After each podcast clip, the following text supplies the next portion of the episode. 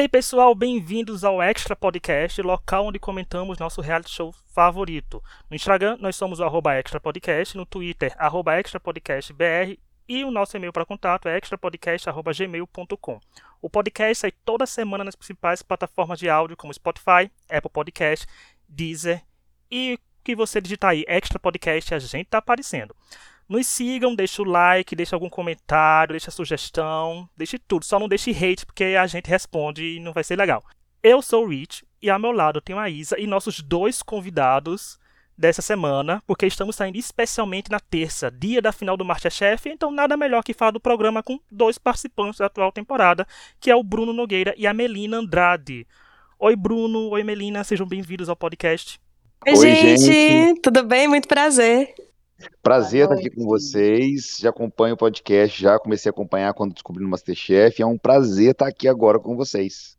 Ai, que delícia, sejam bem-vindos, pessoal, muito prazer ter vocês aqui com a gente.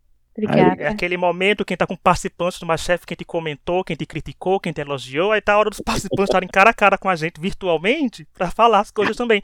É bom que vocês vão dar o lado de vocês as coisas, de participação, de pratos, de provas, então é bem legal vocês aqui para explicar mais as pessoas, porque tem gente que não entende, né? Acha que o MasterChef é só 2 horas de programa, igual a gente vê na televisão. Não é, gente, se eu for dar meu depoimento aqui sobre tudo, esse podcast vai durar uma semana, mas vamos tentar. A gente vai lançar em passe na Netflix, gente. Não percam aí a parceria da gente. Mas eu quero começar com a pergunta tradicional que eu sempre faço para quem participa aqui. Vamos começar primeiro pela Melina. Vamos fazer aqueles damas primeiros. Melina, como é que foi uma estudante de letras ir para um programa de gastronomia, simplesmente o programa de gastronomia mais comentado do Brasil? Como é que foi encarar esse desafio? Então, gente, por mais que a gente acredite que está preparado, chegar lá é uma outra história totalmente diferente. Eu sou uma doida, assim, meio perdida na vida, que eu já fiz vários cursos, eu já fiz direito, já fiz medicina veterinária, tinha pensado em ir para arquitetura, fui para letras, e aí, depois de tudo, decidi entrar na cozinha do MasterChef. Então, eu acho que eu tenho muita coragem, assim, de me arriscar nas coisas, né? Mas eu não imaginava como seria essa experiência do programa, e foi realmente diferente de tudo que eu pensei.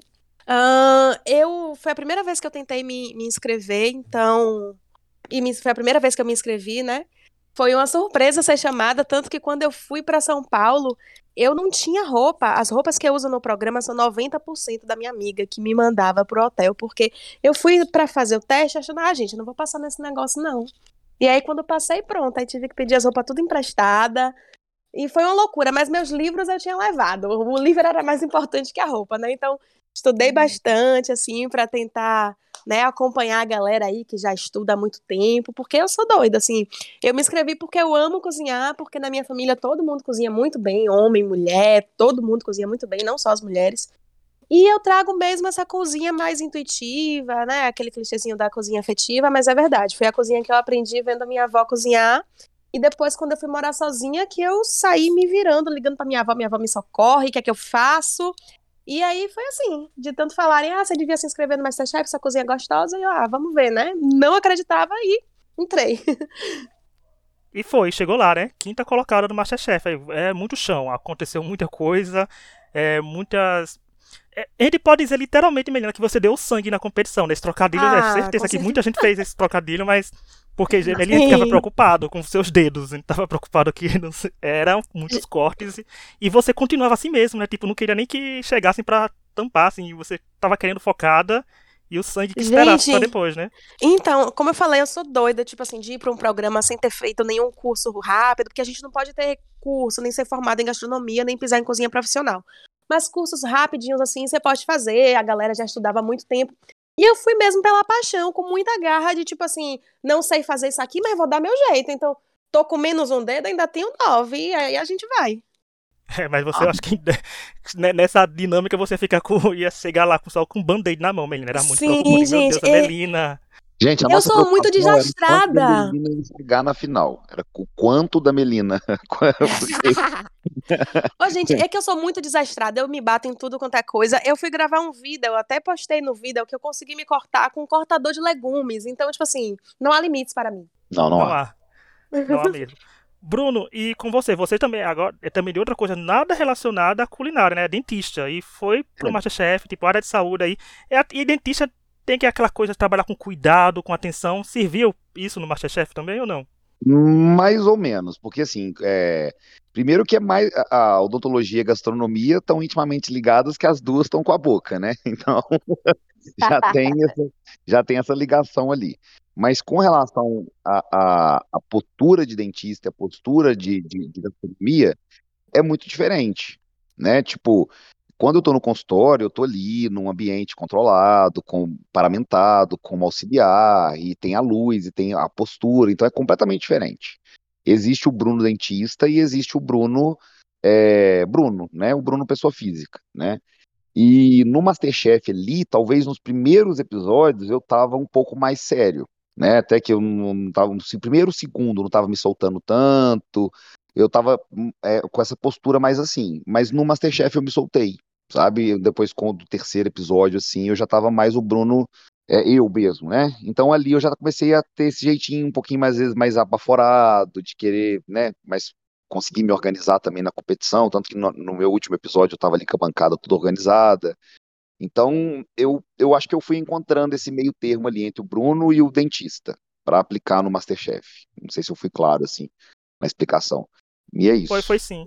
E é interessante você ter falado isso de estar mais sério, que é coisa que a gente comentou aqui no podcast, inclusive no começo, que você estava mais sério e foi se soltando com o tempo, né? A gente pra ver até os confessionários, assim, com o humor muda bastante, né? De mais sério para descobrir, para casar. É porque como é que é, assim, não no sentido de estar lá, mas depois se ver, porque você se viu, né? Você depois do programa.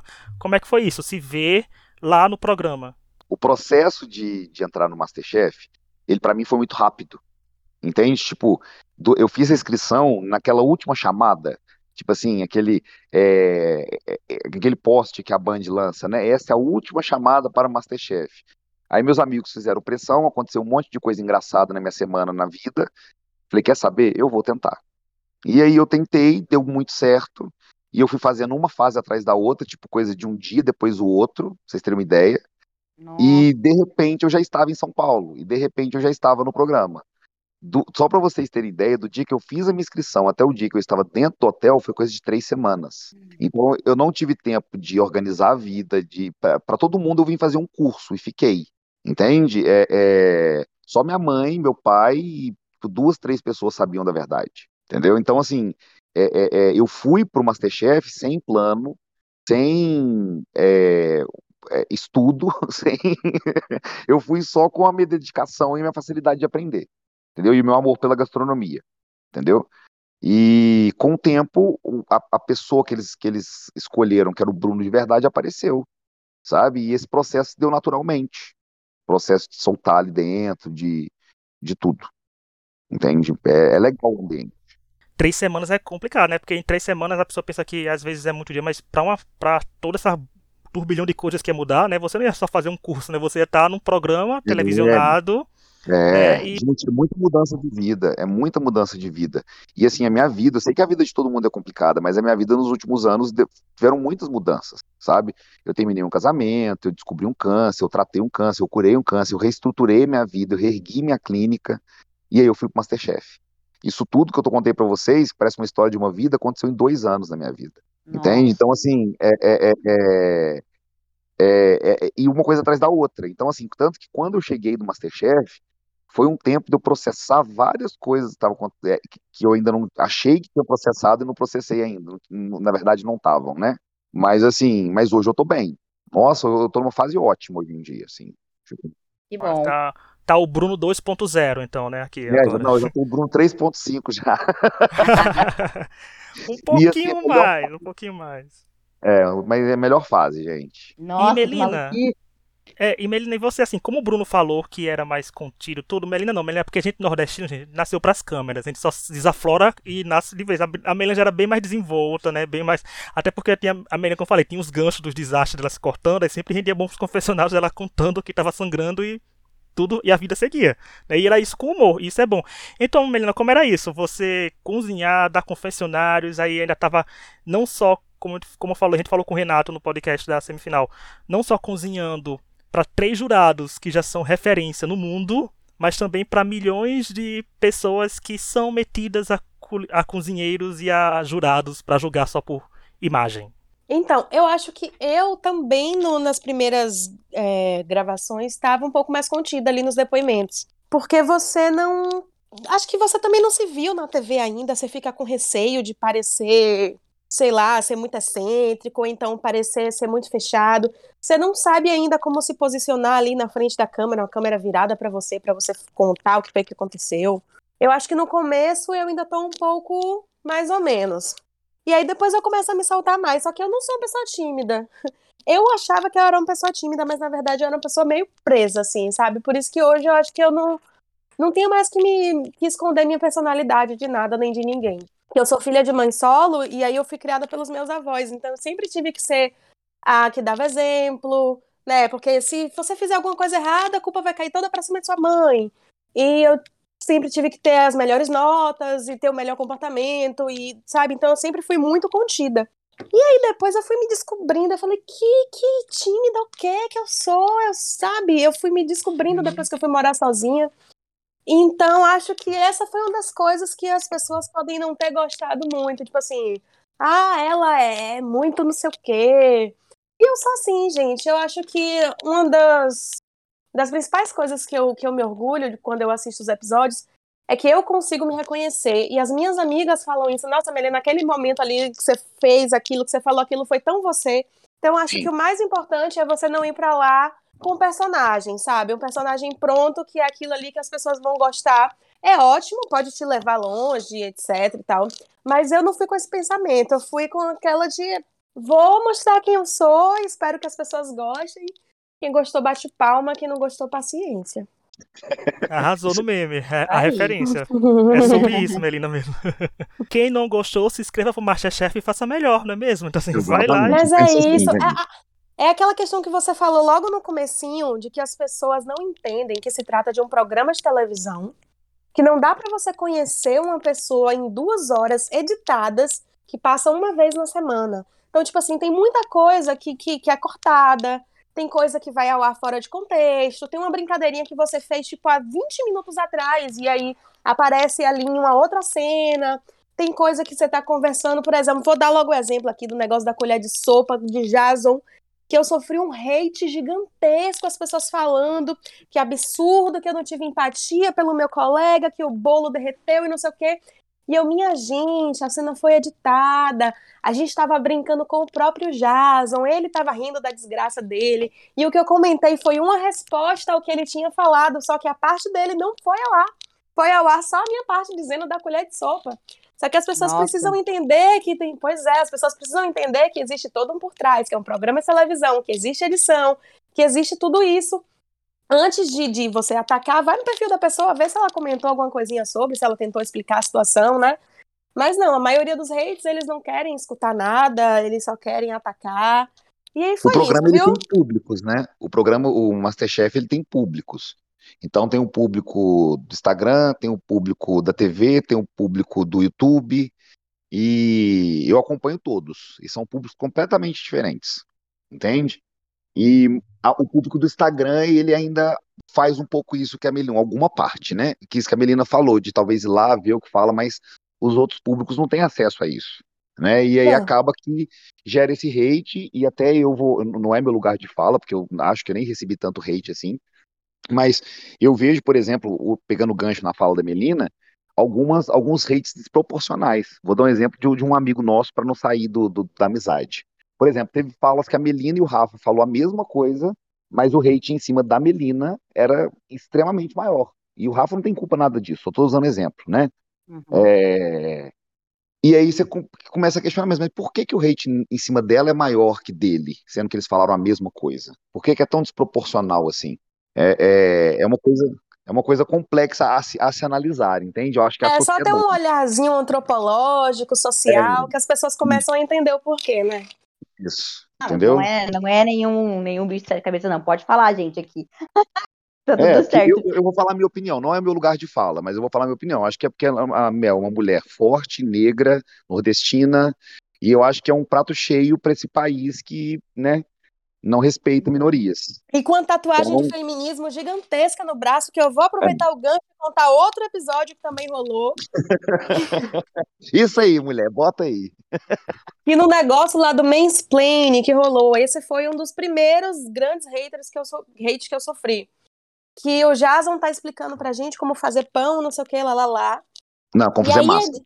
Isso, como fazer massa, perdão. É. Como fazer massa, e aí a Laís se incomoda com a fala dele, tipo assim, pô, ele acha que a gente entrou no MasterChef e não sabe fazer uma massa fresca, e aí começou a falar com ele, pô, Jason, não gostei de você achar que a gente não entende isso, pô, como é que a gente ia entrar no programa sem saber fazer uma massa, e eu já passei por isso muito no meu trabalho, as pessoas acharem que sabem mais do que eu, lá. E eu ouvi todo esse diálogo com o Jason, que durou uns 10 minutos no mezanino, e a única coisa que eu faço é virar pra Laís e juntar tudo que ela falou em uma única palavra. Eu virei pra ela, tipo assim, tudo isso que você falou, mansplaining, né? E pronto, eu só virei pra ela e falei mansplaining. E adivinha qual é a única parte que vai ao ar? Eu virando pra Laís e falando mansplaining. Então nada da discussão que realmente foi entre Jason e a Laís foi ao ar.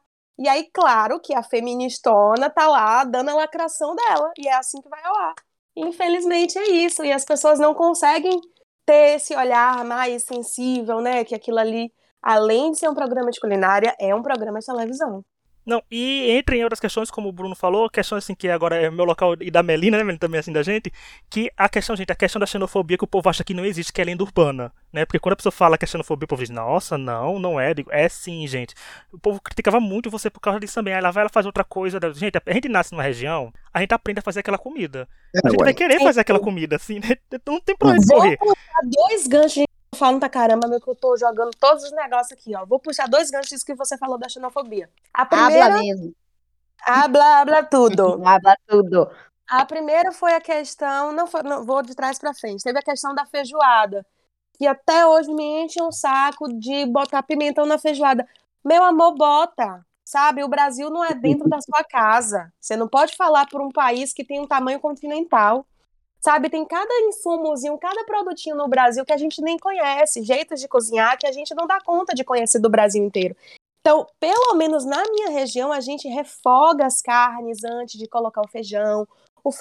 A feijoada não é só com alho e cebola, a gente bota também pimentão, coentro. E fica uma delícia, e é preciso aprender a respeitar a diversidade cultural do nosso país. E a segunda coisa, que é o auge da xenofobia, a galera dizendo que eu só faço moqueca. Sendo que eu só fiz moqueca no programa uma única vez. Então, assim, vamos, né, parar pra pensar, se dar um pouquinho, de onde é que tá vindo aí todo esse seu discurso, porque é desproporcional, realmente. Deixa eu só fazer um gancho comparativo. O Renato, por exemplo, sempre usou e priorizou os insumos da região dele e nunca teve uma crítica tão ferrenha com relação a isso também, por exemplo. Entende? Uhum. Por exemplo, eu tô citando, gente, amigos meus, para não ter discórdia, porque a intenção aqui não é criticar ninguém, né? Eu poderia citar mais vários outros exemplos de outros participantes, mas eu tô mantendo aqui dentro da amizade, né? Para não gerar... Para não parecer que é intriga, né? Entendeu? Por isso que eu tô dando exemplo dos meus amigos, né? Não para colocar eles na fogueira também, mas só para usar exemplo, né? É muito importante até trazer essa visão de vocês, assim, porque, inclusive, a gente fala várias vezes aqui no podcast de que a gente tem uma visão e a gente critica a edição do programa. A gente não conhece vocês como pessoa, a gente não tem como falar sobre vocês, né, das pessoas de vocês. Então, tudo que a gente consegue fazer ali é o que a gente vê pela tradição. E a gente fala muito, que é muito difícil, é muito complicado, porque vocês são julgados, vocês são mostrados por uma lente muito curta. E assim, e o que você tá falando é muito real, eu vou reafirmar o que você disse, não que tem necessidade, mas porque eu já ouvi vocês falando isso mesmo. É realmente o discurso de vocês, né? Não é um discurso momentâneo, que eu acompanho o podcast, e realmente eu já escutei essa fala mesmo de vocês. Olha, a gente tá aqui falando o que a gente vê, né? Que bom você falar isso. Agora que a Melina falou, por exemplo, dessa história da colher, né? Daquele, do bolo lá do Jason. Sim, ficou esquisito mesmo pra gente que não conhece, não sabe o que aconteceu. Mas a gente aprendendo, né, e vendo que tem outras coisas na história, é mais um motivo pra gente ficar bravo com a Band aqui, porque eu vou falar também, porque a Band não paga a gente, então A gente sempre fica bravo com esse tipo de coisa e, nossa, cada vez que a gente escuta... Não, e pra mim, o que foi complicado desse episódio, tipo assim, eu tinha passado por uma fase que eu não tava ganhando nada, que eu tava só levando bomba e tal. E aí, tipo assim, no episódio que eu ganho, eu falei, pô, agora o hate vai diminuir. Agora vai. Aí me enfiam essa cena totalmente fora do contexto. Aí pronto, aí ficou pior do que nada, que tudo. Então, realmente, uma pessoa que não te conhece, ela vai achar aquilo um absurdo. Se eu tivesse ali como telespectadora, eu ia me achar uma escrota. Pô, o cara tá saindo ali, você vai pisar no cadáver dele, tipo assim, você vai brincar com isso? Então, realmente, para as pessoas fica muito estranho. E eu falei isso no meu story. Gente, se eu visse aquela cena, eu ia me achar uma ridícula. E faz total sentido.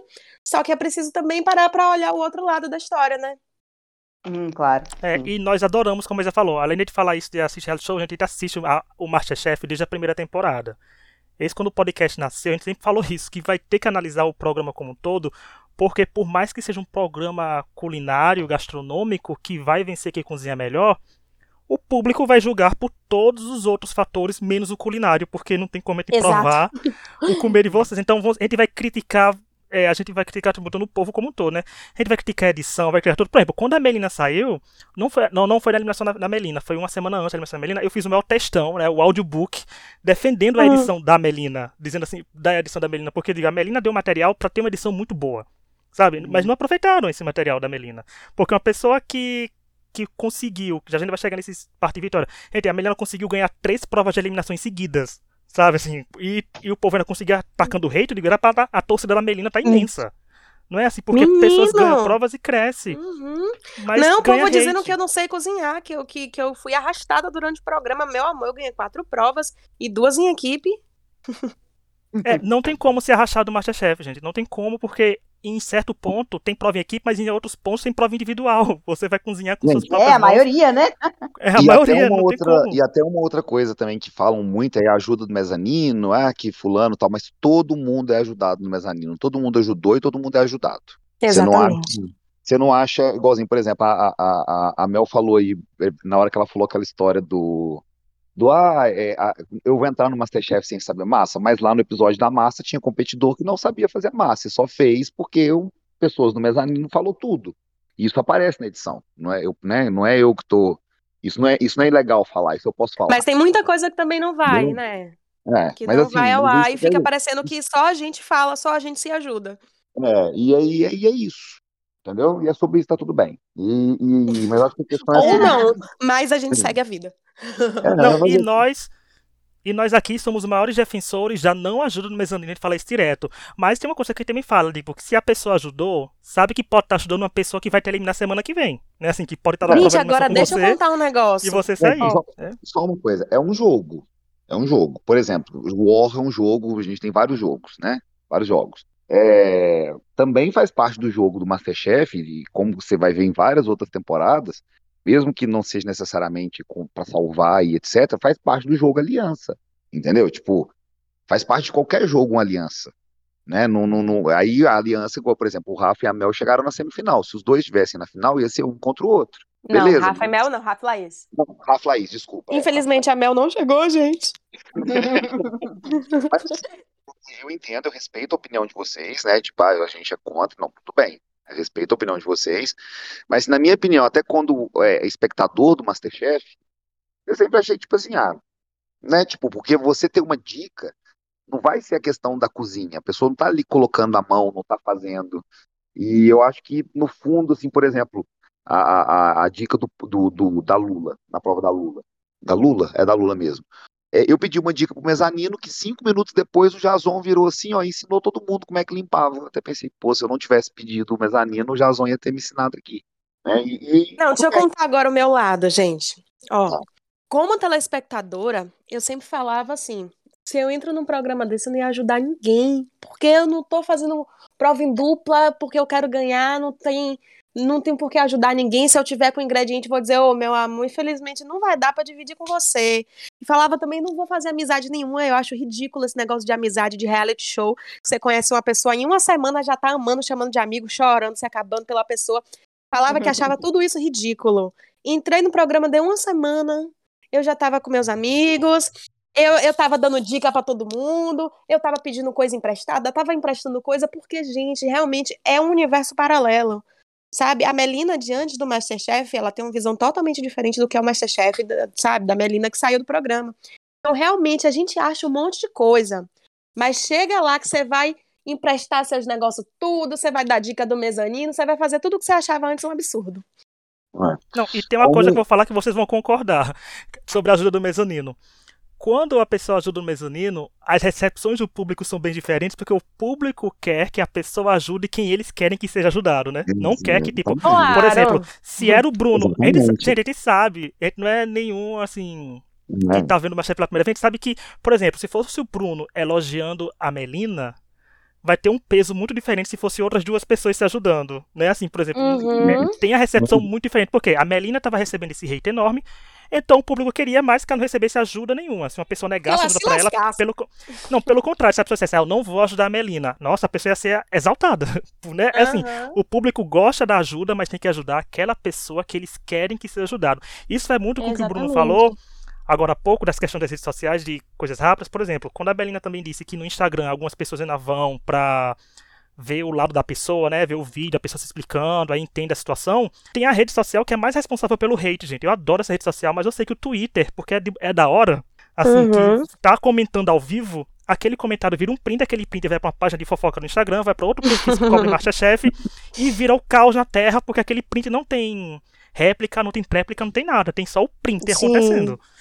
Então alimenta muito hate o Twitter, chega no Instagram, já vira terra de ninguém quando o print tá lá postado pra 1 milhão, 2 milhões, 3 milhões de pessoas verem, aí complica, aí cai e respinga nisso. A ajuda do mezanino só é válida quando o público recebe, quando favoritos do público recebem aquela ajuda. A gente sabe tranquilamente que isso acontece. É sobre isso. E tem uma rede social que é pior do que essa, né? Não é nem rede social, gente. Que é YouTube, que é uma faixa de Gaza que me falaram que não é nem pra pisar lá, e eu nunca nem pisei, nem faço questão. Não, gente, o YouTube, se vocês não têm esse hábito, é assustador os comentários, assim. Não leiam comentários. É assustador. O YouTube é incrível. As pessoas parecem que não tem filtro, assim, lá. Sabe? Lá é absurdo mesmo. Olha, fã de reality show é complicado. É complicado, a gente acha que é só no Big Brother, mas respinga em tudo que faz show no Brasil, no mundo. Mas sabe o que eu acho que é a questão? Desculpa se eu te cortei, mas é que eu acho que, tipo assim, por exemplo, você até pega outros reality shows, que eu não posso citar nomes assim, diretamente, mas você pega outros reality shows, normalmente eles são, você vê tudo, entre aspas, né? Mas você vê ali, você tem as suas opiniões, você cria, sei lá. Dentro do MasterChef, você vê só recortes. Né? E, eu sei que não passa todos os dias da semana, é um negócio super editado, que é para passar só em 2 horas. Não pode falar, igual teve competidor que saiu falando um monte de coisa indireta de mim, e eu não posso me defender, porque se eu me defender eu tô infringindo o contrato. E aí fica uma situação, porque a pessoa não tem medo de infringir o contrato, ela já tomou advertência por causa das paradas, e aí ela fica com uma versão, e aí parece que o que a pessoa tá falando é verdade. Só que, pô, eu falo com as pessoas, é só você ler nas entrelinhas, é só você ver o contexto, é só você acompanhar o perfil das duas pessoas, é só você ver a vibe das duas pessoas, sabe? Eu nunca me defendi de nada, mas também não faço questão de falar sobre ninguém, porque não é o meu perfil, sabe? Eu acho que a minha rede social, a minha energia, o que eu fiz no programa tem que ser voltado pra mim, o meu tempo é comigo, se as outras pessoas têm tempo pra perder comigo, o problema é delas, né? Não, e acabou o reality show, vida que segue, né, gente? Vida que segue, acabou o reality show, é um programa. Porque por mais que a pessoa saiba que, como vocês falaram, a questão de amizade e tudo, mas também sabe, só um ganha, vários vão perder, tipo, são 16 participantes, 15 vão perder, cada um vai lidar de uma forma diferente, mas também acabou o programa no desligar das câmeras, vão cada um viver, né, fazer seus corres, fazer seus trabalhos, tudo. Mas sabe o que é o mais impressionante? Nesse momento que você falou isso aí, tava tudo bem. Sabe, tipo, no desligar das câmeras, no despedir ali, tava tudo bem, sabe, tipo, eu tenho um avental que eu levei lá no dia, pedi pro pessoal, pra equipe e tal, pra todo mundo assinar, todo mundo assinou o meu avental e colocou mensagem, Entende? Aí, tipo, aí, de repente, você vem pro mundo e você abre a internet, tá lá a pessoa falando um monte de coisa, um monte de gente. Você fala assim, e gente, a falsa é você. Aí você fica assim, gente, o que que tá acontecendo? Mas enfim, né, amigo? Enfim. É, são coisas que só vão acontecer num dia que o MasterChef acabar e lançar um documentário sobre o MasterChef. Quem nossa, tiver sabendo, né, porque são coisas que a gente não pode falar. Deve ter ouvinte querendo da gente que a gente fala alguma coisa, que a gente puxa alguma coisa, gente, mas tem questão contratual. Se os participantes não podem falar sendo participante, imagina a gente não tem dinheiro para receber um processo da Band, infelizmente, a gente não é rico. Sabe? Se eu falar alguma coisa de errado, eu vou culpar o podcast, a conta vai para aí. A nossa sorte é que na nossa equipe do podcast tem um advogado, ele é podcast, advogado, a gente processa a Band coitado de volta. Do Tonho. É o Tonho que grava com a gente vez ou outra aqui. Mas é muito isso, é muito é questão. E quem tiver curioso, é bom que o Bruno não cita não, mas quem assiste o MasterChef sabe quem é, né? Não vai citar não, mas quem assiste o MasterChef sabe quem é. E quem quiser saber também, gente, vão voltar uns episódios da gente, que a gente falou dessa treta, eu falei, gente, no Twitter falaram isso e aquilo, porque a gente foi nosso momento Sônia Abrão naquele podcast, porque foi o que aconteceu. Porque, gente, que a gente pega as notícias de vocês, quando vocês comentam alguma coisa, é de boa, já tipo, não é que nem o Rafael. O Rafael adorava que o Rafael provocava, tipo, agora o Twitter vai chorar, agora o Twitter, né, vai comemorar. Agora o Rafael provocava, né? O Rafael soltava a provocação com o Twitter e corria. Mas o Rafael fazia uma coisa que era com o público, era ele que depois ia sofrer a bomba do público, né? Mas entre vocês era mais complicado que a gente não sabia, como vocês falaram. A gente não tem um pay-per-view pra gente ver os bastidores do MasterChef e descobrir como é que tá todo mundo ou pós. Não tem. Pra mim, o MasterChef tinha que mostrar tudo, bastidor, com pay-per-view, com tudo. Aí o público ia ter uma outra noção das coisas. É. Sabe que a gente teve uma coisa legal, gente. Será? Então, porque teve umas notícias no começo do ano de que o formato do MasterChef iria mudar, né? Porque ia ter 3 episódios semanais, umas coisas assim. E a gente chegou a debater bastante isso aqui no podcast, até, né? A gente se conversa, né? Logicamente, fora do podcast também. Se ia ficar cansativo ou não. O que vocês acham sobre isso, assim? Vamos supor que a temporada de vocês tivesse 3 episódios semanais. Vocês acham que ia dar para perceber melhor essas pequenas coisas? Eu acho que o único jeito de realmente perceber tudo seria se mostrasse tudo, entendeu? Se tivesse câmera... Bota todo mundo numa casa. Entendi. Se tivesse câmera nos nossos quartos, se tivesse câmera nas vans, e, entendeu? E todo mundo sabendo disso, aceitasse isso, e tudo bem, entendeu? Porque não adianta, você não consegue ter uma história. Porque você, eu acho que pelo menos, por exemplo, até na justiça, para você levar um processo, o juiz vai ouvir os dois lados, né? Aí ele vai pegar as provas e vai chegar no veredito. Não tem como você traçar uma história ouvindo só um lado e o outro lado não poder falar. E aí você não tem como criar uma história se você não souber de tudo. Você só vai saber de tudo. Se você souber de tudo, você vê tudo. Então, não dá, né? Mas tudo bem, né? Tipo assim, eu só quero dizer uma coisa também de tudo isso que a gente está dizendo. Só uma coisa, um momento de clareza que eu tive agora. Eu e Melina, gente, todos os participantes, a gente assinou o contrato, a gente tem noção de que tudo isso ia acontecer. Lá no contrato fala sobre tudo isso que a gente tá reclamando. Mais ou menos, amigo, eu tomei um sustinho, eu não vou mentir, não.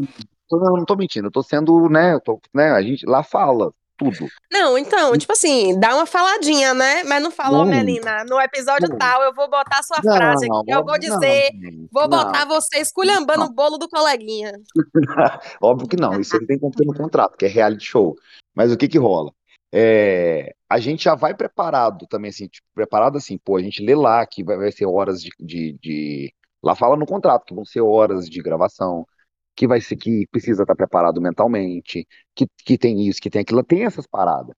Só que quando você lê num papel, é muito diferente de viver, gente.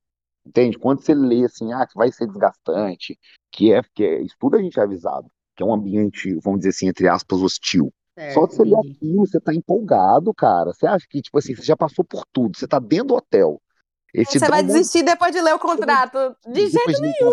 Assina, pô. Você vai ler o contrato e vai falar, não concordo com isso, gente, desisto, não quero mais.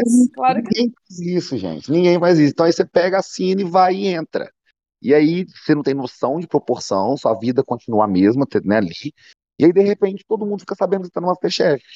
Começa a brotar gente de todo lugar da sua vida. E é isso, entendeu? Vários parentes, amigos de infância. Nossa, ex é uma coisa que brota assim, gente. De todos os gotos que aparecem, brota um ex. Então, então assim, só que a gente tem que ter... calcular essas coisas, entende? Igual, eu e a Melina, a gente tá aqui com vocês, nesse momento até de intimidade, porque a gente já tem essa intimidade, e falando, e se abrindo, a Melina tendo esse momento para falar. Mas, assim, a gente, como competidores de um reality show, a gente, de um talent show, né, eu coloco como quiser, a gente só não tinha ideia do hate, das coisas que ficam sem contexto, da internet, isso que às vezes que a gente está comentando, não é nada da produção ou da Band ou de X. Sim, com certeza. E isso foi um susto pra mim, gente, porque eu nunca tive a intenção de ser blogueira, tipo assim, eu gosto de cozinhar, meu sonho era participar do MasterChef. Engraçado que quando eu cheguei lá, na primeira semana já estava todo mundo se organizando em relação à rede social. Melina, quem vai ficar com a sua rede social? Você já contratou... E eu fiquei, eu juro, eu fiquei perdida, eu fiquei dias seguidos me sentindo fora da órbita, porque isso não tinha passado pela minha cabeça em momento nenhum, gente. Mas eu não só tenho que postar, tipo assim, um story uma vez na vida, o meu negócio é participar do programa, não rede social. E aí, do nada, você tem que ter um negócio com rede social, você tem que criar conteúdo, você tem que se preocupar com engajamento, e enquanto você está se acabando de estudar para participar, né, das provas. Então, é muito mais do que eu imaginava também. Sabe que teve uma virada muito grande assim, nessa questão de rede social para participantes, depois da participação da Manu Gavassi no Big Brother, né? Então, depois daquilo, assim, as coisas deram um salto muito grande. Outra coisa também que a gente observa e que a gente já chegou a comentar aqui várias vezes, né, Rich, é sobre a presença dos participantes da temporada passada. Então, assim, a presença na internet deles, da temporada anterior da de vocês, foi tão forte, foi tão positiva e não sei dizer se foi, né, tão estrategicamente pensada, mas pelo menos a impressão, né, parece que sim. Isso foi tão fortemente pensado, organizado, que abriu um precedente muito grande, né? Então, assim, agora quem não consegue, quem não faz, que fica meio desproporcional, né? Então, eu acho que isso, nossa, deve ter pego vocês de laço aí. Eu vou comentar com você uma coisa que eu digo nas minhas rodas de amigo, assim. Eu acho que a gente teve no MasterChef o que eu chamo de efeito Juliette, sabe? Que a gente teve a Isa, que despontou muito, já era grande, né? A Isa já entrou no MasterChef com centenas de milhares de seguidores. A gente já tinha o Edu, que vamos dizer assim, é o Gil... Então a gente já tem, assim, uma temporada que foi marcante, que veio depois de uma temporada conturbada, que foi a do ano retrasado, e que marcou muito, entende? E isso não aconteceu só no nosso reality show, isso aconteceu em vários outros reality shows, como o próprio que a Juliette participou, como que a Jojo Todinho participou, gerou outras temporadas que o público recepcionou como morna, entende? Por mais que, tipo assim, por exemplo, lá nos bastidores, o pessoal que escolheu a gente estava extremamente animado. Pô, a gente tá com uma temporada com cast... A gente toma essa frase de o cast perfeito, entende? Mas aí o que eu digo aqui na minha roda de amigos é isso. Pra mim é uma coisa que eu chamo de efeito Juliette. Entende? E eu vejo nesses reality shows, assim, e consigo perceber no MasterChef, porque o nível das nossas provas foi alto, pô. Você pega lá e vê, tal, avalia tudo direitinho, assim, com critério. Foi alto. E tem duas coisas. A primeira é que as pessoas sempre vão comparar. Então, pô, não dá pra você querer que o Bruno seja tal participante da edição passada. E a segunda coisa é que as pessoas nunca estão satisfeitas. Primeiro elas reclamavam que isso daí não é mais amador, não dá pra me inscrever, o nível tá muito alto, não deveria mais se chamar MasterChef amador. E aí pegam as pessoas mais amadoras, aí começa a reclamar porque a pessoa tá muito amadora. Tipo assim, gente, por favor, mas é um MasterChef amador, né? Eu ainda bem que pegou gente que nem eu pra poder participar, que tem só muita paixão, muita vontade e muita dedicação também, né? Que isso é todo um por trás que as pessoas não veem. O tanto que a gente estuda, o tanto de noite que a gente perde estudando e que realmente a gente chega ali naquele set sem fazer ideia do que a gente vai cozinhar. Então a gente tem que estudar de tudo pra poder estar minimamente preparado. E o MasterChef ficou grandioso, né? Assim, o MasterChef todo mundo hoje em dia posta tag quando tá comendo, fazendo alguma coisa na cozinha, é hashtag MasterChef Brasil, já posso ir pro MasterChef. Então o MasterChef criou realmente uma legião de fãs muito grande e tentar agradar fã é uma coisa difícil no Brasil hoje em dia. Eu digo mais no Brasil porque o brasileiro, o fã brasileiro é um fã muito caloroso, no sentido que vai pra cima e vai pra defender, e pra cima mais ainda pra atacar, né? Então é complicado muito isso. Mas vamos agora falar de coisa boa, né? Porque senão ainda pensar que, tá vendo, ó, Bruno e Melina só receberam hate, não, eles receberam amor também. E quando a Melina tocou naquele ponto de que a pessoa vai achando, eu vou chegar lá, vou eliminar as 15 pessoas sem dor no coração, né? Vou chegar, tchau você, já foi tarde pra todo mundo, mas não é isso que acontece. Vocês formaram o Megazord, né? Que tem Laís, Rafael e Adílio. E estão aí nos stories sempre juntos, sempre fazendo eventos juntos. As fotos bem legais. Tudo. Então, como foi isso? Fazer esse Megazord que carinhosamente eu batizei de família Madrigal, porque a gente não pode perder referência sendo um Bruno no meio. Não pode. O encanto mexeu na nossa cabeça. Maravilha. Né? Mas como foi isso pra vocês? Assim, fazer essa amizade tão forte, né? Porque... E ter que ver um amigo daquele próximo ser eliminado, né? Como é que tá a relação de vocês? Como é que foi se construindo esse Megazord aí? Melina, eu vou tomar frente e vou começar a contar como se formou, você responde o resto. Amigo, eu já ia falar, vai, Bruno. Porque é o seguinte, o Megazord, na verdade, quando eu cheguei no hotel, a primeira pessoa que eu tava lá na entrada foi o Rafa.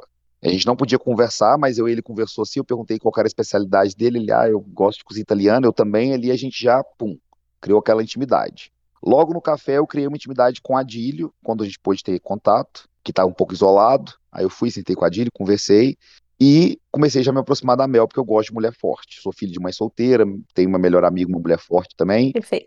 Leitinho da Mel, me aproximei. E aí, tipo assim, inicialmente, o primeiro, segundo episódio ali, ainda assim, né, tava mais agarrado eu, Adílio e o Rafa. E aí, tipo, a gente já foi... Não, primeiro episódio só, no segundo eu já tava e no terceiro entre lá isso. Aí no segundo já entrou a Mel, no primeiro pro segundo, né, lá no hotel. A gente chamou ela, a gente ficou no quarto e ele era nós quatro, mas não tinha esse intuito assim de, nós somos uma aliança, nós vamos julgar contra eles, a gente não falava de jogo, a gente queria estudar, entendeu?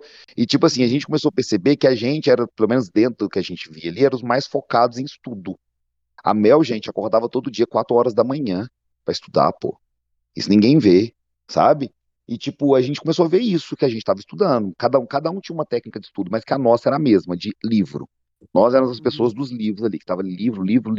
E aí nisso, a Laís meio que nesse primeiro momento estava mais próxima da Lari e da Mitiko. E aí nisso, quando a Mitiko saiu, a gente já foi se aproximando das duas, por causa de idade, comportamento, sair para conversar e etc. Saiu conversar assim, né? Fora do programa. Uhum. E aí logo quando a Lari saiu, a Laís fechou com a gente. E ali a gente permaneceu junto, mas focado nisso, em estudo, em compartilhar as dores, os momentos, os namoros que estavam terminando, os amores que estavam acontecendo naquele momento. É isso, sabe? Tipo, a gente estava longe de todo mundo, a gente estava afastado de todo mundo, vivendo a mesma rotina. Uma frase que o Rafa falava muito era assim, quando eu vou falar de comida com os meus amigos, o assunto acaba rápido. E aqui o assunto rende, a gente falava de comida, gente, o dia inteiro, sabe? Então é isso, a formação, pelo menos para mim, do Megazord é isso. E como, na minha opinião, como a gente está hoje, a gente mantém uma amizade, se vê quando possível, mas é uma amizade assim, cada um tem uma crença, cada um tem uma idade, cada um tem uma cor, cada um tem um estado, cada um tem um jeito, e aí a gente tá levando a nossa amizade, graças a Deus, sem conflito, tudo muito bem, mas só que longe. Foi uma grande rede de proteção, né, que a gente criou, e que foi o que a gente levou de melhor do programa. Gente, igual, tem eu tava vendo com o Casimiro agora, tem alguns participantes que falam assim, eles estão torcendo contra mim, ou eles querem que eu saia, você não vê um momento lá eu falando mal de ninguém no programa, tipo assim, falando que quero que uma pessoa saia, ou que tipo, entendeu? Tipo, Não, gente, eu falei de rede de proteção, mas quando eu falo de rede de proteção, não é de rede de proteção pra atacar ninguém, mas era rede de proteção pra gente cuidar da gente mesmo, porque a pressão psicológica é muito grande, o estresse é muito grande, o desgaste emocional é muito grande, então por mais que a gente conversasse com uma pessoa que a gente ama muito do lado de fora, por mais que eu conversasse com a minha mãe, ela não conseguiria, sabe, ir a fundo no que é realmente essa experiência. Então, quando a gente se encontra para estudar, para falar sobre as nossas dores, para se cuidar, foi assim que a gente começou. E nunca com a intenção de machucar ninguém, como até hoje. Eu lembro de uma conversa que teve eu, Adílio e Mel, muito íntima, que a gente teve sentado assim no chão, numa sacadinha que teve lá. A gente falou sobre tantas coisas íntimas da nossa infância, tantas dores, tantas coisas. Ali eu me senti, e eu comentei coisa com eles que amigos meus íntimos não sabiam, sabe? Ali, gente, é tudo muito intenso, sabe? E é isso. E aí você vai se apegando a quem você sente que tem a mesma energia que você, sabe? E eu me orgulho de hoje, assim, dos 16 participantes, eu tenho um contato, assim, grande com 12, sabe? Bastante gente, né? E eu acho que se eu não fosse uma boa pessoa, eu não teria contato com tantas pessoas, não sairia amigo do pessoal da produção de conteúdo, de cast, que lá é 250 pessoas trabalhando, gente. Sabe? E não é amizade de favorecimento, não. É tipo amizade, assim, por eu tratar todo mundo bem. Entendeu? Tipo... E eu saio bem... também de coração limpo do programa. As pessoas que eu não tenho contato não é por mim. Não, e é até utópico achar que 16 pessoas, todo mundo vai sair amigos e vamos lá, família feliz. Não vai acontecer isso, né, gente? Então, tá tudo bem. Pessoas são diferentes, são pegando pessoas do Brasil todo e fora do Brasil, né? Que tem a Paraskevi, mas... E de culturas diferentes, regiões diferentes, com pensamentos diferentes. Gente, não tem como dar 100% certo. A gente sabe que isso já é... Reality show já existe pra isso, né? Botar gente diferente pra essa confusão. E eu falando nisso de... Que a Paraskevi é uma fofa. Inclusive, vai mais uma crítica a gente aqui. Porque, assim, bom que a gente pode criticar, eu e a Isa, né? Vai uma crítica aqui que a gente criticou com o Renato. Vou aproveitar e criticando esse episódio novo aqui. Gente, que rivalidades são essas aí, hein? Que o MasterChef postou no Instagram que eu nunca vi. A gente acompanha o programa e não viu. Imagina os participantes. Tipo, Renato e Paraskevi, rivalidade. Tipo, como, gente? Não aconteceu. Então, deixa eu contar o que foi. O Renato teve um episódio que teve uma mini treta com a Paraskevi, que eles estavam numa prova em grupo, que estavam os dois no mesmo grupo, e aí Renato tava meio que mandão, e o Paraskevi não tava gostando dele tá mandão. Foi isto. Não, mas aí venderam como rivalidade, gente, coitado. Lá vai o Renato e a Paraskevi ter que encarar o povo tirando teorias de onde não existe. Os dois sim, sei lá, sim. Sabe, falar, nossa, Renato e Paraskevi não se falam, eles se odeiam, né? Ia acontecer isso, porque é a dedução que o povo tinha. Não, e outra coisa de edição que eu posso reclamar, assim, que esse grupo de vocês foi bem complicado, né? Assim, você sabe, a Melina e o Bruno já deram 1000 exemplos aqui do hate que receberam. E também o programa não ajuda com a bendita Ana Paula Padrão. Por favor, ficar falando que eles estão se protegendo, se ajudando todo episódio, não vai ajudar muito a amizade desse povo, não. Porque não ela vai, falando gente. Isso... Não, quando ela falava isso, chegava eu ou Isa ou Gabi no grupo do WhatsApp e dizia, Ana Paula Padrão tá fazendo isso. Não vai ser bem visto. Vai dar ruim. Ai, o público vai dizer, gente, que é um grupo que se juntou contra todo mundo. Ali aí não vai dar certo. A função da Ana é dar uma pimentinha no negócio, sabe? Como qualquer apresentadora tem que criar um contexto, uma narrativa, né? Então, eu não tenho nenhum problema com a Ana, não. Eu só queria que as pessoas conseguissem entender um pouco mais desse que é um programa de televisão, né? É que as pessoas são bem complicadas, gente. A recepção. Porque é curioso, porque, por exemplo, tem fatos que acontecem que cada um recebe de uma maneira diferente, né? Quem tá assistindo.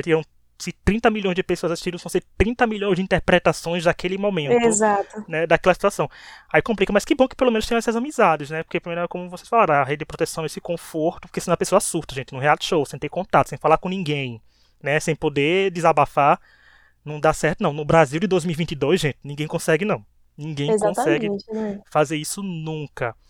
E vamos agora falar também de continuar falando de coisa boa. Como falei pra Melina, você teve ao todo, juntando, porque eu falo assim, nossos dados são melhores do que o da Band, porque a Band ignora muita coisa de vocês, né, só chega, tchau, né, a gente tem que falar tudo, contando tudo, prova em equipe, prova individual, prova classificatória, você teve 7 vitórias, e 3 foram conquistadas de formas seguidas, né, tipo, sim. Você...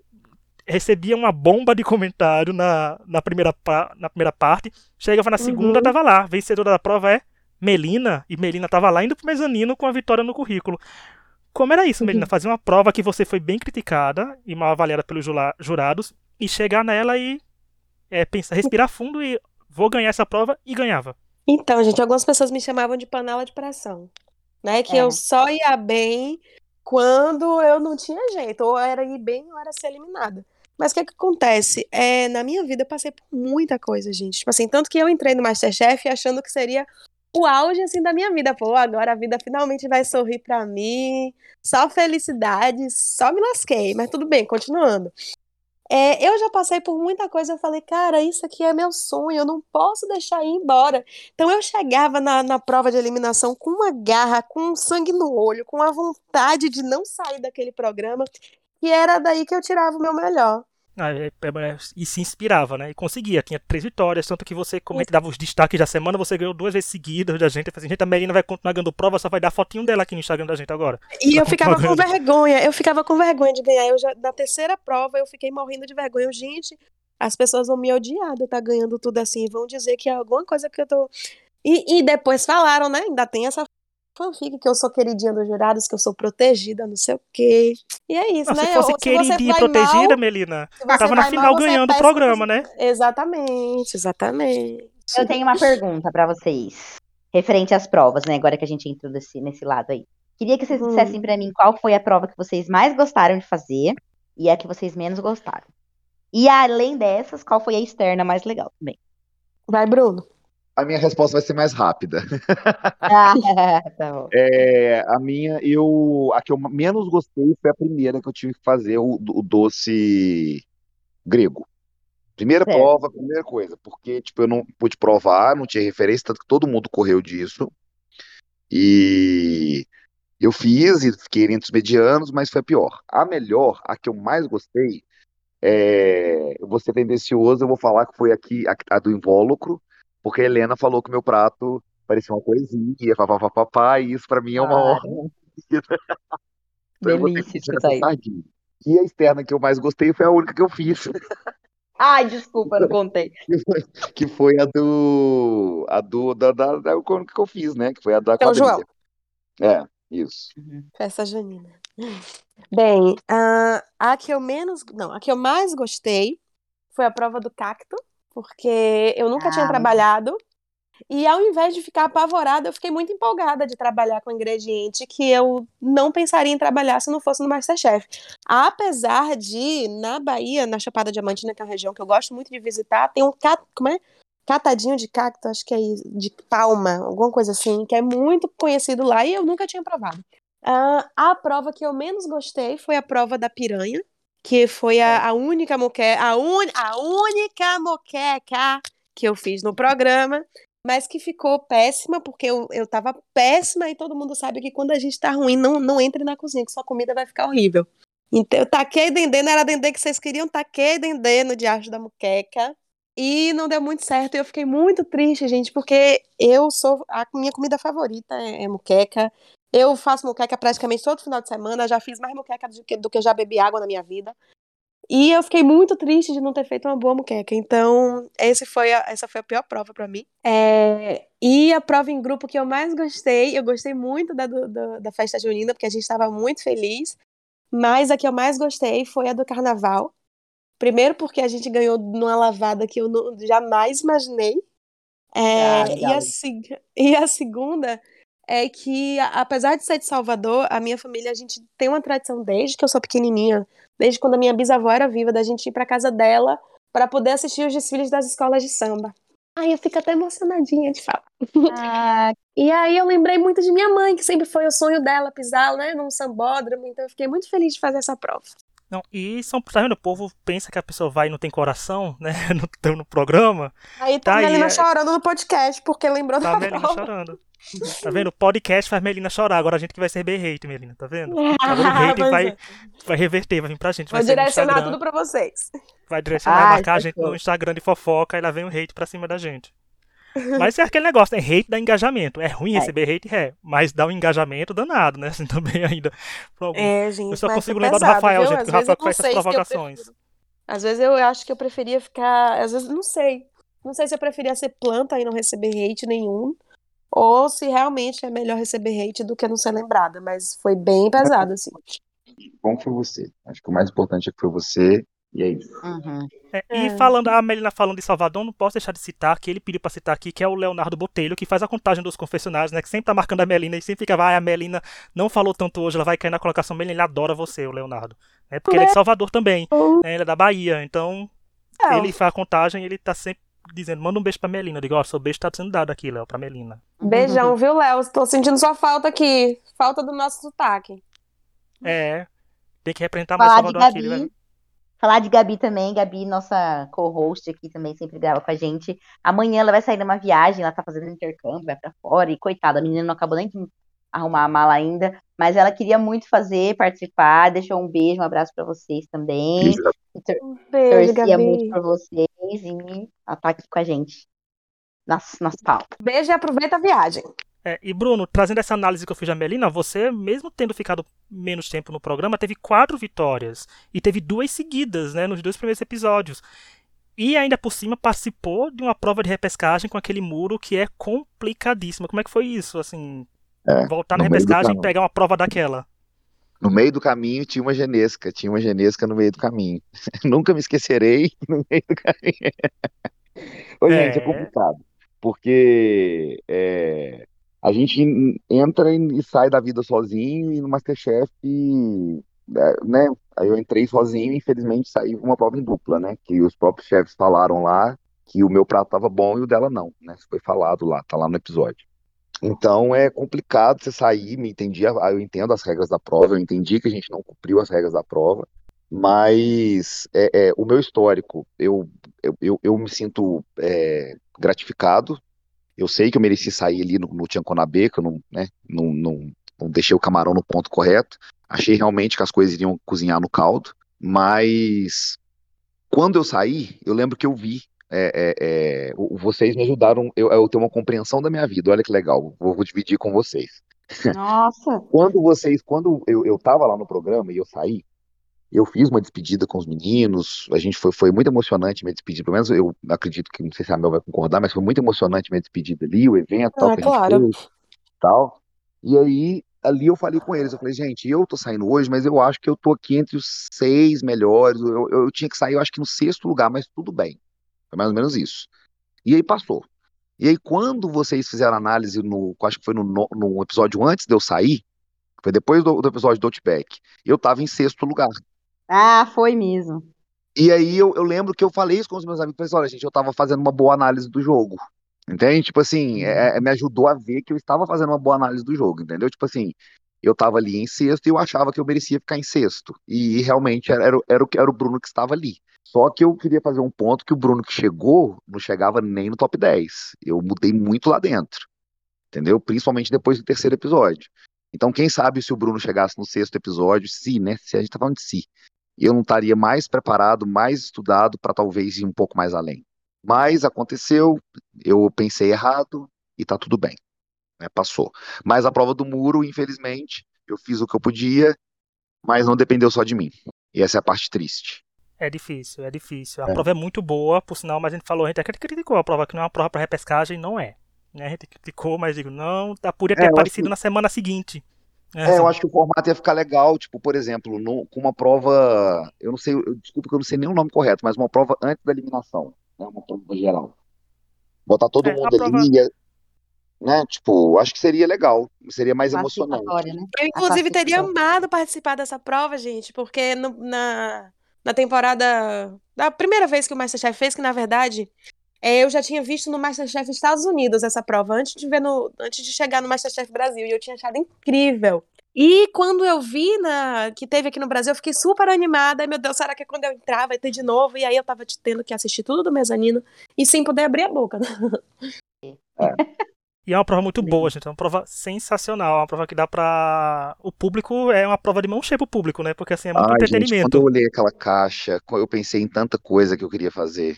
E, tipo, eu fiz muita coisa que não pude colocar, por exemplo, eu fiz um azeite de coentro, que eu não pude colocar no prato, que, tipo, eu tava... Ai, gente, enfim. Não, e falando esses se chamassem vocês pra participar do A Revanche 2, pra eu voltar no MasterChef. Eu tava lá lindo e maravilhoso e preparado, mais estudado e pronto pra chegar na final. Eu acho que eu iria desligar as minhas redes sociais se eu entrasse. E pensar só na comida, porque desde sempre foi o meu intuito, foi o troféu do MasterChef. Não, mas tá aí, tem a possibilidade. A final da revanche aí é a Melina, hein? Anota aí. Muito bom, muito bom. Se acontecer isso, esse áudio vai ser cortado, esse pedacinho vai perdurar o nosso podcast por vários episódios, dizendo, olha, a profecia aconteceu em 2022. Olha, gente, produtoras de cast que podem estar escutando isso. eu estou aqui. Não, mas é difícil, gente. É aceitar revanche e tudo de novo, mas como a Melina falou, rede social, é complicado lidar com essas coisas. Como a gente falou aqui agora, é difícil, mas como a gente fala, o histórico de vocês foi um histórico bom, né? Tiveram coisas boas acontecendo. A gente espera que continue acontecendo muitas coisas melhores ainda. Como a gente sempre deixa as redes sociais dos participantes no podcast, porque para dar engajamento, né? Essa questão do hate, eu sempre falo assim, gente, se você tem energia para ir no perfil de uma pessoa, xingar ela, pega essa energia, vá no perfil de quem você torce e gosta e vai engajar aqueles posts que é melhor para ele, né? Que vai dar coisa melhor. Tipo, se você não gosta dele e não gosta do Bruno, para que vão no perfil dele, gente? Criticar e xingar e coisas que não tem nada a ver com reality show mais culinário. É porque o povo passa do ponto. Então vão lá, dar amorzinho, fazer os corações, como eu faço sempre com o perfil do podcast, o pessoal botando os coraçõezinhos, dando aquelas palminhas, fazendo tudo. A gente engaja. A gente aqui critica nesse podcast o reality show, as pessoas com reality show. Como a gente falou, passou do reality show, a gente também vai querer treta com o participante do reality show, pra quê? Como eu falo, o maior exemplo sou eu e o Elton não dando os bem, porque o Elton da temporada 6, né? Era a 6ª temporada, né, Isa? Nossa, a gente descia a lenha no Elton aqui toda semana aqui nesse podcast, mas tá de boas, Elton, a gente segue o Elton, interage com ele nas DMs, tudo de boas, tudo tranquilo, tá vendo? Então, passa o reality show, tudo acontece, gente. É pra acontecer coisa boa, então que o público também veja isso. E eu quero agradecer quem tá chegando no finalzinho agora. Foi muito bom ver Melina e Bruno conversar com vocês. Foi muito bom ver esse lado de vocês da participação, vocês contarem, vocês desabafarem. Quer ver até a Melina chorar nesse podcast aqui. Então, foi muito legal ver essa opinião de vocês como participantes do MasterChef, que acrescenta muito na análise da gente, porque a gente já chega nas outras temporadas já sabendo como olhar para mais coisas que a gente não percebe também. Ai, gente, foi um prazer, eu adorei. Falar um monte de coisa que eu queria falar, cheguei aqui falando, Bruno, fica quieto, não fala nada. E eu, é verdade. É verdade. Ai, mas muito obrigada, gente, foi um prazer, eu adorei. Olha, Rick, obrigado, Isa, obrigado vocês dois pelo convite, por dar essa oportunidade, né, da gente conversar um pouco e falar um pouco mais sobre o MasterChef, né, principalmente agora nessa pré-final, né, que tá chegando na final agora, na verdade, né. Então, só deixar declarado aqui, time Laís, e que tudo seja o melhor, e que o melhor para todo mundo. Eu e a Melina, a gente tá bem, acho que isso é importante frisar, eu tô bem, a Melina tá bem, a nossa vida tá indo pra frente, tá tudo bem, e a gente vai superar qualquer coisa ruim que vier, isso é o mais importante. E as coisas boas a gente tá matando no peito, fazendo gol. É sobre isso. Trazer as coisas boas e aproveitar as coisas boas. Deixa as coisas ruins pra quem é ruim, que não vai crescer com isso, né? A pessoa quem deseja negatividade, recebe negatividade, né, gente? Passou o MasterChef, gente. Daqui a pouco tem outro MasterChef, então outras coisas, outras histórias sendo contadas. E vida que segue. Vida que segue o Megazord aí, né, gente? E os Power Rangers. E né? O Megazord vocês são 5, né? Os 3 homens e 2 mulheres. A formação ficou bem Megazord mesmo. Mas o Power Ranger Rosa é Bruno, gente. Ele não deixou nem eu, nem Laís ser rosa. Eu sou o Bruno. E, tá bom. Mas é porque eu que dei o nome do Megazord, gente. Então eu podia escolher o rei. Escolher, isso aí. Tá, tudo bem. E olha, já fica o convite aí pra vocês nas próximas edições, viu? Se vocês quiserem comentar aqui com a gente, quiserem bater um papo, o convite tá aberto. Nosso mezanino, né, Rich? Mezanino virtual aqui da galera que participa com a gente. É muito bom ter essa visão de quem participou, porque a gente sabe das coisas porque a gente é muito fã, a gente estuda edição, estuda as temporadas e a construção, mas a gente não foi lá cozinhar, então é muito legal que vocês tenham. Mas e vocês, não animam a se inscrever? Olha, eu quase me inscrevi. Se a banda quiser que eu taque fogo no estúdio, tá aí o convite, me chama que vem um incêndio. Eu acho que se a Melina cortou um dedo e você já ficava estranho, eu vou cortando minha mão inteira no primeiro episódio, Melina, vai ser sangue pra todo lado. Mas não, vou deixar o meu legado. Melina andou para que eu pudesse correr. Exatamente. Mas é isso, gente. Muito obrigado mais uma vez, Bruno e Melina. Obrigado a quem escutou a gente. Por favor, vão deixar o like em tudo que é post deles. Deixa like nos posts da gente também. Quem quiser mandar alguma ideia de tema pra gente é extrapodcast@gmail.com. E a gente se vê quinta-feira pra ver quem ganhou, Laís ou Fernanda, pra quem vai sua torcida. E essa pergunta eu não fiz pra vocês, porque eu sabia que vocês não torcer pra Laís. Eu ia dizer, gente, se eles não falassem o nome da Laís aqui, o que é que ia acontecer, né? Vocês falando que estão se dando bem na hora chegasse. Não, a gente não tá torcendo pra Laís, imagina. Brigamos com a Laís. Mentira, gente, tá tudo certo. Aqui é batata. A torcida continua. Batata, batata. É, como a Laís fala, tem batata, vocês, né? Porque ela cruzava isso. Inclusive, Laís também, quando quiser vir aqui também, porque Laís, gente, Laís também tem uma história boa pra contar pra gente, porque a coitada vem sofrendo hate, que não é pouco, né? Então, Laís, boa sorte, Fernanda também, boa sorte aos participantes do MasterChef, e a gente se vê no próximo episódio. Até lá! Tchau! Beijo! Tchau, tchau! Tchau!